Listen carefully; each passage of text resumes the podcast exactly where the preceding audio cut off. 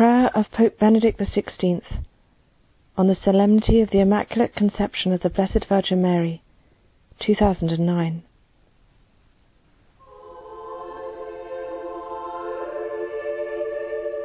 Dear brothers and sisters, in the heart of Christian cities, Mary is a sweet and reassuring presence. In her discreet style, she gives everyone peace and hope, both in the happy and sad moments of life. In churches, chapels, or on the walls of buildings, there is a painting, mosaic, or a statue as a reminder of the presence of the Mother, constantly watching over her children. Here, too, in Piazza di Spagna, Mary is placed high up as though on guard over Rome. What does Mary tell the city? Of what does her presence remind us? It reminds us that where sin increased, grace abounded all the more, as the Apostle Paul wrote. She is the Immaculate Mother who tells people in our day too do not be afraid. Jesus has defeated evil, He has uprooted it delivering us from its rule. How great is our need of this good news! Every day, in fact, in the newspapers, on television, and on the radio, bad news is broadcast, repeated, amplified, so that we become used to the most terrible things and inure to them, and, in a certain way, poisoned, since the negative effect is never completely eliminated but accumulates day after day. The heart hardens and thoughts grow gloomy.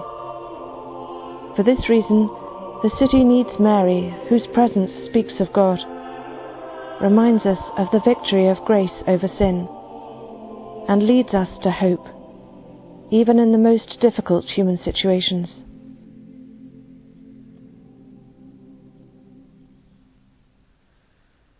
In the city, invisible people live or survive, who every now and then hit the front page headlines or television news and are exploited to the very last, as long as the news and images are newsworthy. This is a perverse mechanism which unfortunately few are able to resist. The city first hides them and then exposes them to public scrutiny, pitilessly or with false pity. Instead, there is in every person the desire to be accepted as a person and considered a sacred reality. For every human history is a sacred history and demands the utmost respect.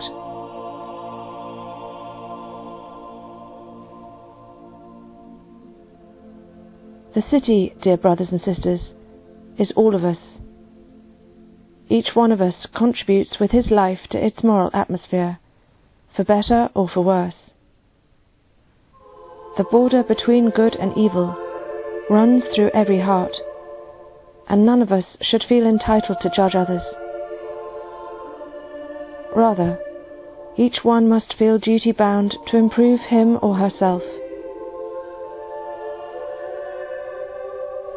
The mass media always tends to make us feel like spectators as if evil concerned only others, and certain things could never happen to us. Instead, we are all actors, and for better or for worse, our behaviour has an influence on others.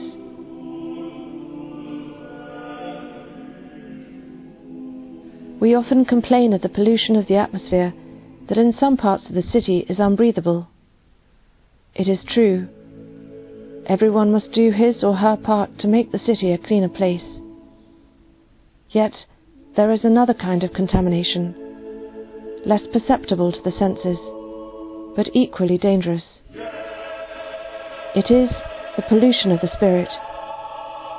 It makes us smile less, makes our faces gloomier, less likely to greet each other or look each other in the eye. The city has many faces but unfortunately collective dynamics can make us lose our in-depth perception of them we perceive everything superficially.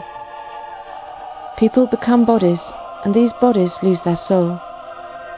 They become things, faceless objects that can be exchanged and consumed.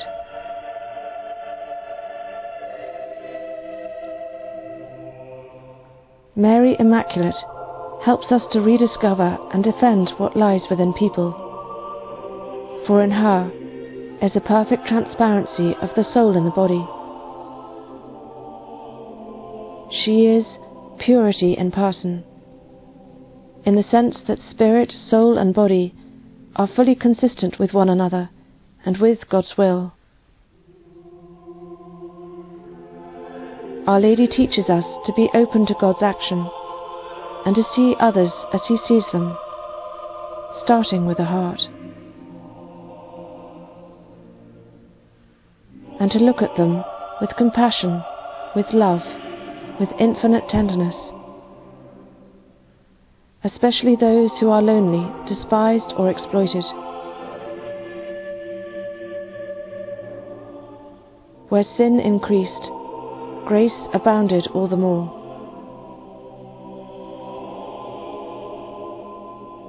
I want to pay homage publicly to all those who, in silence, not with words but with deeds, strive to practice this evangelical law of love that propels the world forward.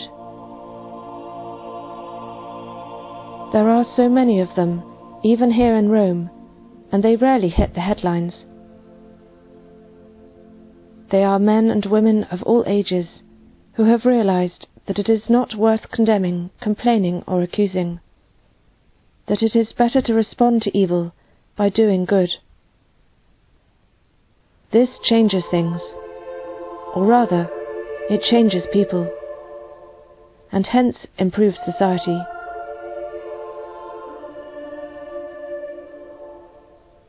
Dear Roman friends, and all of you who live in this city, while we are busy in our daily routine, let us listen to Mary's voice. Let us hear her silent but pressing appeal.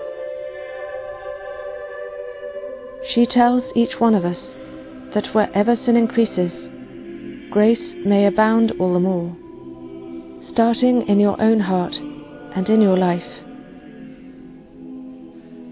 And the city will be more beautiful, more Christian, and more human.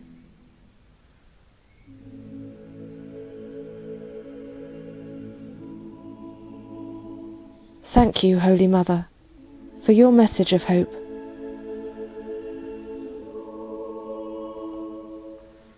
Thank you for your silent but eloquent presence in the heart of our city.